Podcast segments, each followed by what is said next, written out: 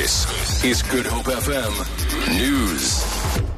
Good evening. Economists are optimistic that the South African economy could spring a surprise by performing better than expected. This comes after data from Statistics South Africa showed that production in the manufacturing sector grew more than expected. The mining sector is also showing a recovery. Last month, the Reserve Bank said Africa's leading economy would grow by 0%. Chief economist at Econometrix, Azar Jammine, says recoveries in the mining and manufacturing sectors are encouraging. It virtually guarantees that we will not have a recession and it suggests that we will still uh, eke out a positive growth rate in the economy this year and that some of the more pessimistic forecasts of economic growth have been more a case of trying to not be proved wrong again in being too optimistic.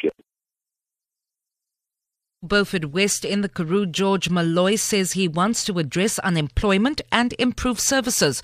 Malloy will be sworn in next week, replacing ANC Minister, Mayor rather Truman Prince following last week's local government elections. The DA announced coalition government in four Karoo councils. Malloy says he is up to the task and I'm comfortable in my own skin.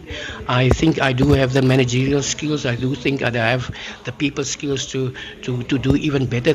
We're working towards uh, 2019 already, and we want to make sure that people doesn't they don't need to, to think about who they're going to vote for in 2019. That's why that's why our task is a momentous task. Members of the conservation group Earthlife Africa have staged a protest in the Bo-Kaap against a proposed gold refinery in the area. Spokesperson Muna Lakhani says the refinery will melt metals for exports, which could raise toxicity levels. Lakhani says they are concerned about respiratory related illnesses. For example, the three key chemicals they're using are really problematic with respiratory tract infections, leukemias, all kinds of health issues attached to it, especially affecting children, pregnant women, elderly people, and people who are already sick.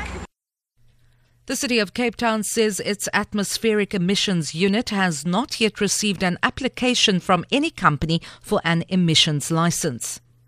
Thai police have detained two men for questioning over a series of blasts that hit the upscale seaside resort of Hua Hin in southern Thailand. Four people were killed and dozens wounded. The government has blamed the explosions on internal sabotage and says there were no links to terrorism. For Good Hope FM News and Traffic, I'm Vanya Kluter-Collison.